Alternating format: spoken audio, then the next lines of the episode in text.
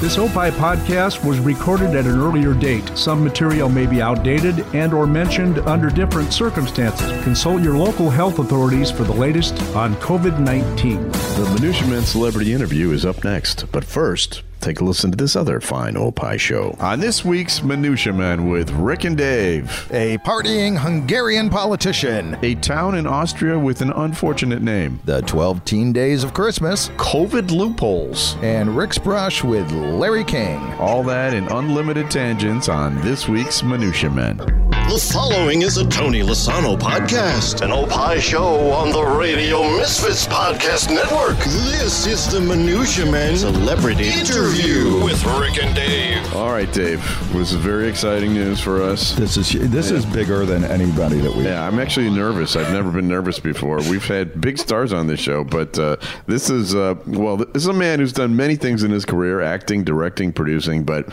he'll always be in our mind, and this probably drives him crazy. but he'll always be Starsky from Starsky and Hutch. A show that was a worldwide hit, and I know that because I lived in Germany when it came out. It aired on German TV with German voices overdubbing the. Uh, Und the- auch Bear und Schniegen. and by the way, uh, Paul, the uh, the voice of Starsky had a very deep baritone voice. Really? Yes, yes, and uh, you were always doing the the wisecracking jokes, which you know in German uh, there's no such thing. Right, right, right. There's no humor in German. Yes, this is what I this is what I hear. so let's you know I, I know you probably are sick of talking about this, but go back to those Starsky and Hutch days. That what was what are some of your fond memories from that time? Well, um, boy, you're talking about a long time ago. Yeah, I know. I was in junior high. I'm 56 years old right now. Right. I, I, you know, the the whole experience. It's it's kind of hard to uh, dredge it all up, but the the whole experience was a uh, a remarkable experience. Oh, sure. You know, any any journey into uh, celebrity is uh, is very intense, uh, and um, you know the the way the public responded to our show was uh, was uh, remarkable.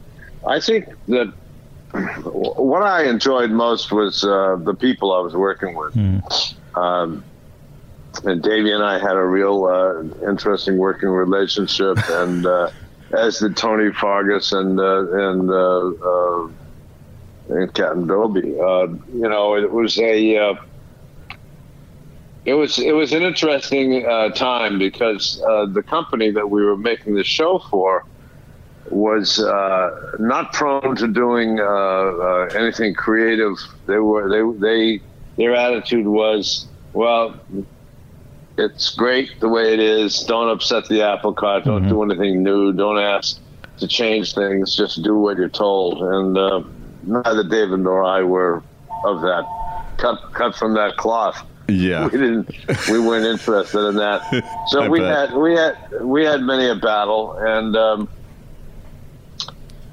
and like that but i enjoyed that and i enjoyed you know i enjoyed the uh the uh, the character of starsky because i got to do so many different levels of uh you know i got he was he was a character that was uh Yeah, that was really the most man. interesting character, wasn't it, on the show? I mean, you get the wisecracking, the you know the the the rebel. Right. You were the rebel. Yeah, yeah. It was. He had so many colors. Yeah. I, I could. I could be serious. I could be funny. I could be silly. I could be uh, angry. I could be stupid.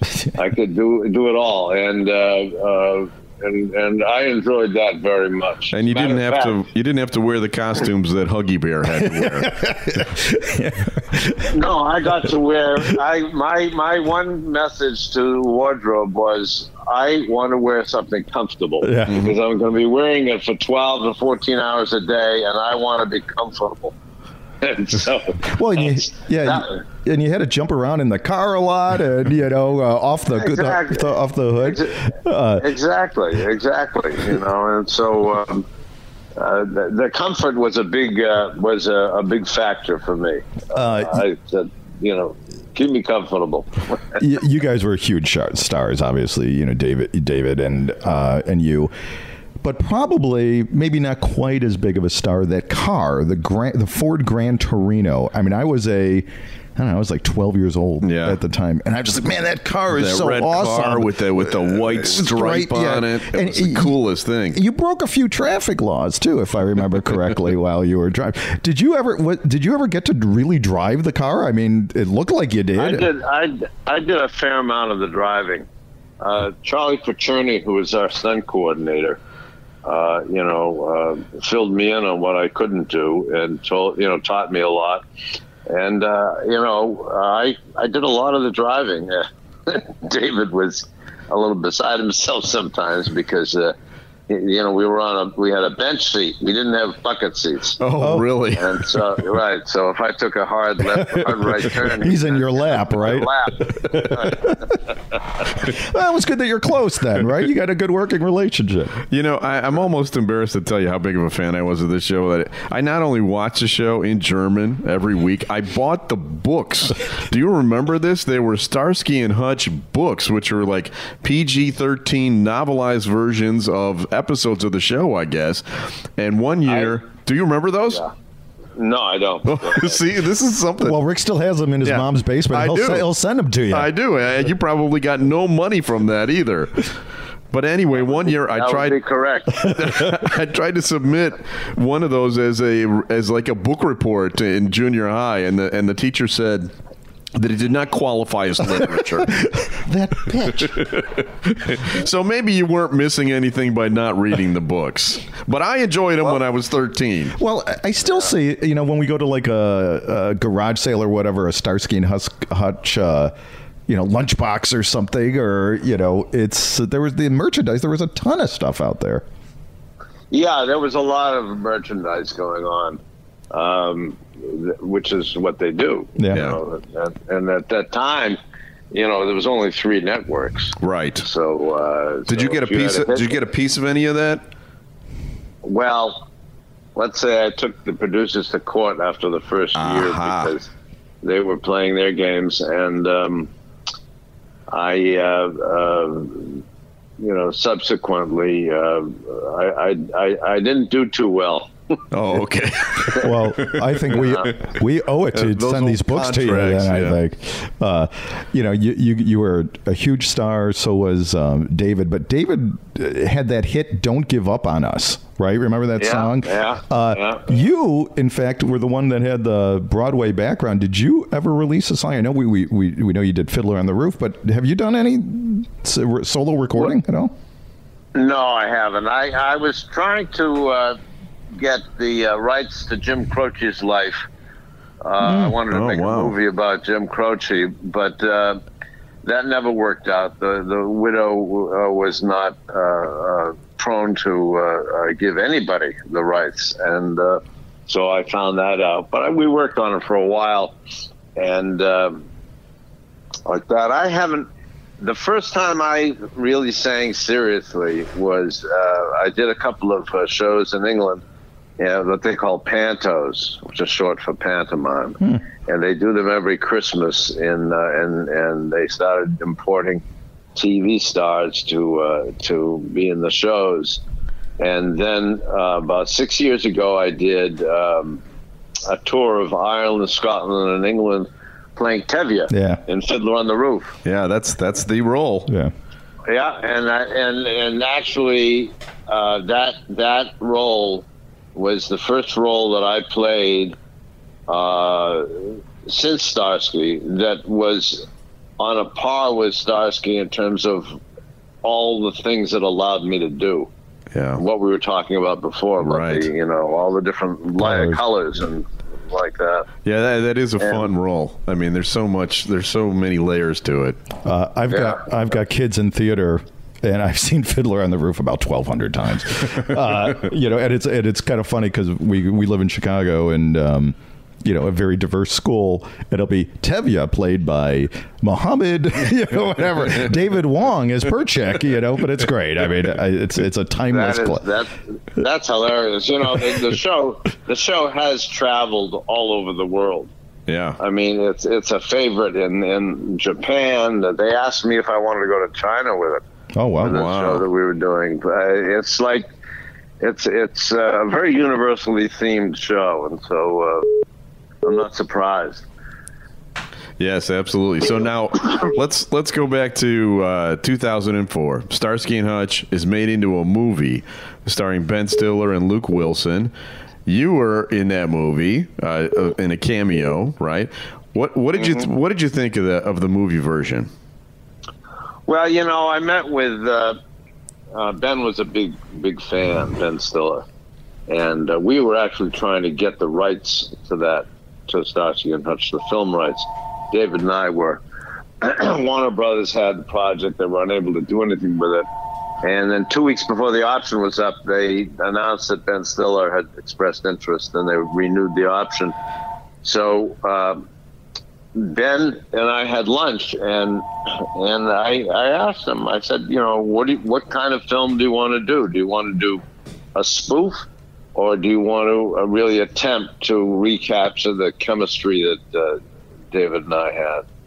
And um, he wanted to do the latter. He wanted to capture the chemistry, and both he and Owen were entirely capable of doing mm-hmm. that. Oh yeah, it was uh, Owen Wilson. I said Luke Wilson. It was Owen yeah, Wilson. yeah, that's right and the the director who was uh, fancied himself as a comedy director uh, was more inclined to was more inclined to um, take it into the world of spoofing. Yeah, you know what I and didn't so, like about the movie is they switched the roles, right? Like uh, they made uh, Starsky the straight character and Hutch into the into the rebel. Yeah, which uh, you know the, oh, like I'm a Starsky and Hutch purist. well, as you know, with the 37 novellas that you have of it too, uh, you know, you've done. Well, I'll tell you. I'll tell you a, a, an amusing story. Uh, you know that scene that we had the cameo where uh, where uh, we're we're delivering the car to uh, to Ben because mm-hmm. he's destroyed his car. Right. And so we we show up there and. Uh, there was a moment where uh, the uh, the radio, the car radio, you know, the police radio went off, and Ben went to answer it. And I said to the director, I said, "Gee, you know, what would be fun to do would be we both run to the car. He runs oh. to the driver's side, I run to the passenger side. We both reach in, we both grab the the the the, the radio, the, the mic, whatever it's called, the uh, receiver, and." There's a moment between us where we're wrestling with it yeah. and we look at each other and then I let it go.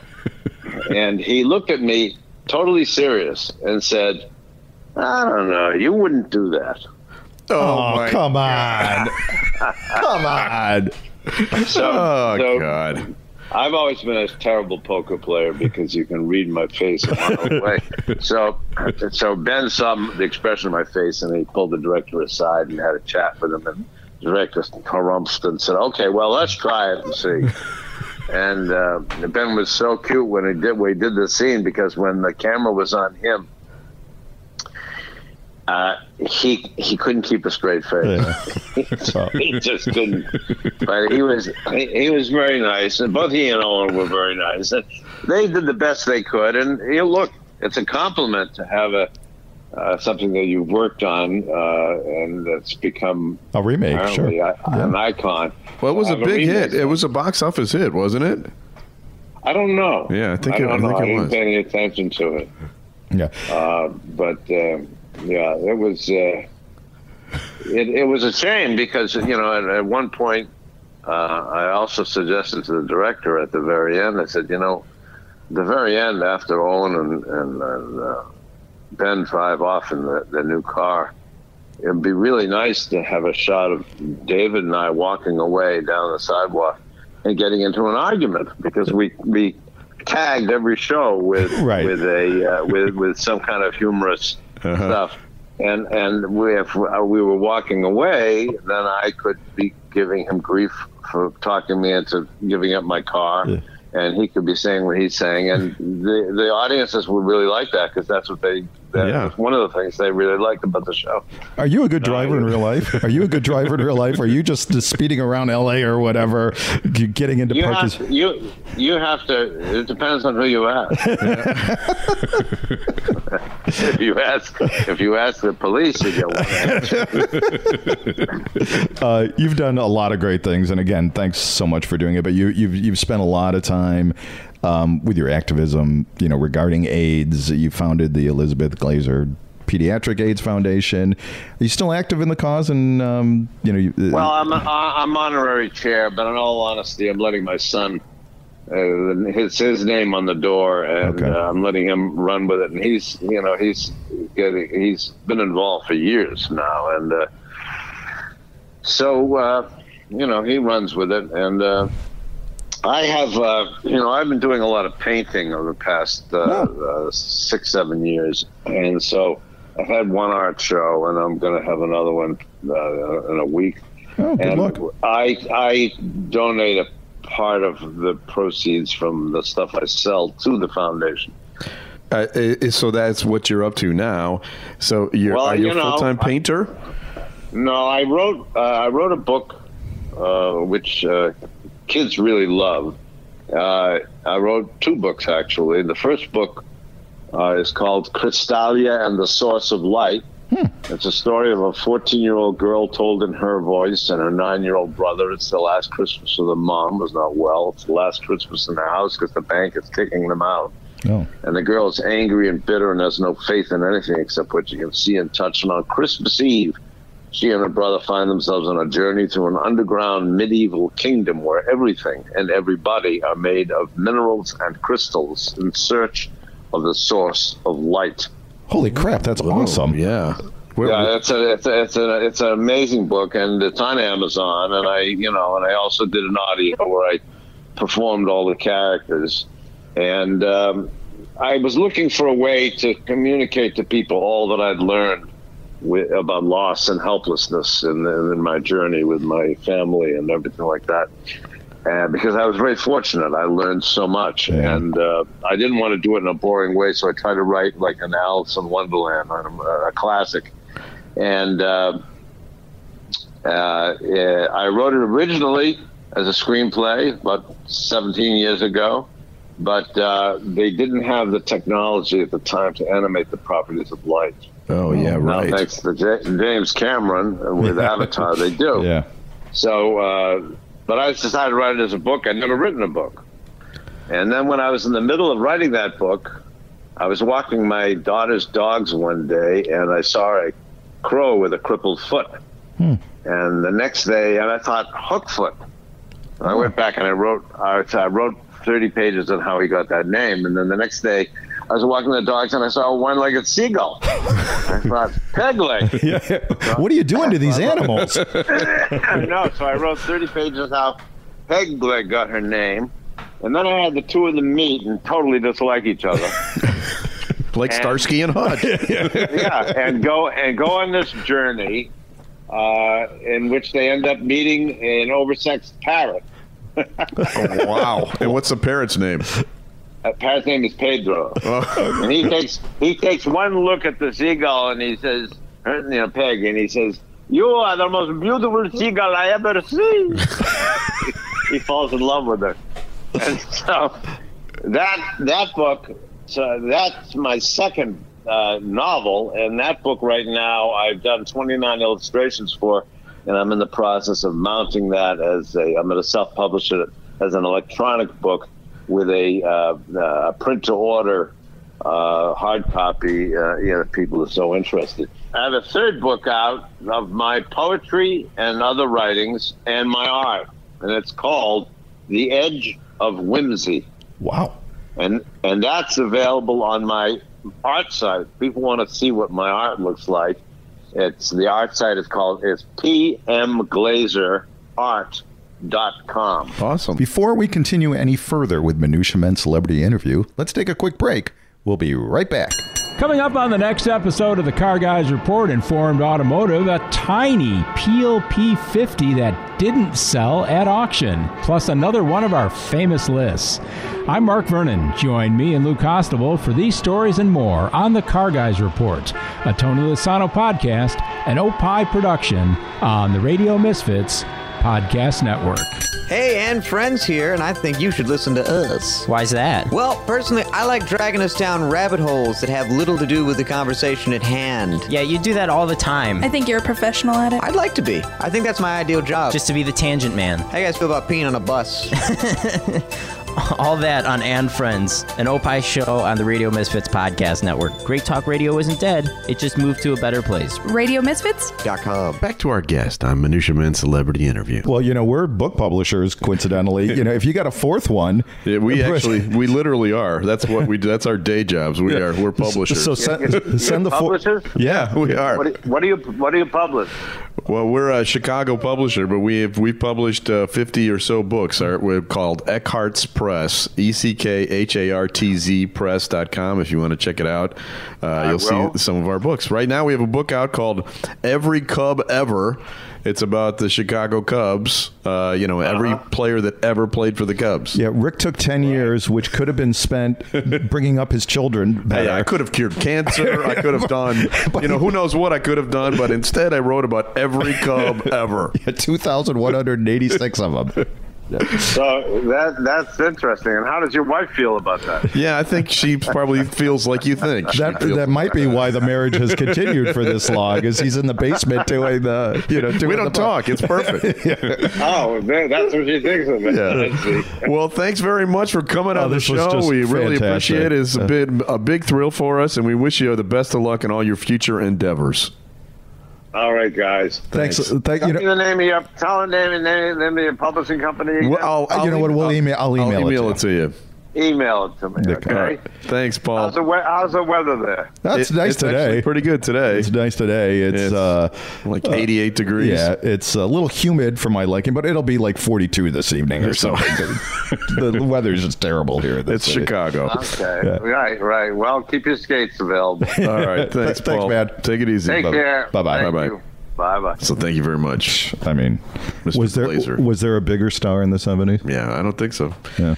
Uh, if you'd like to know more about Rick and Dave, you can check us out at eckhartzpress.com, uh, also chicagoauthorsolutions.com.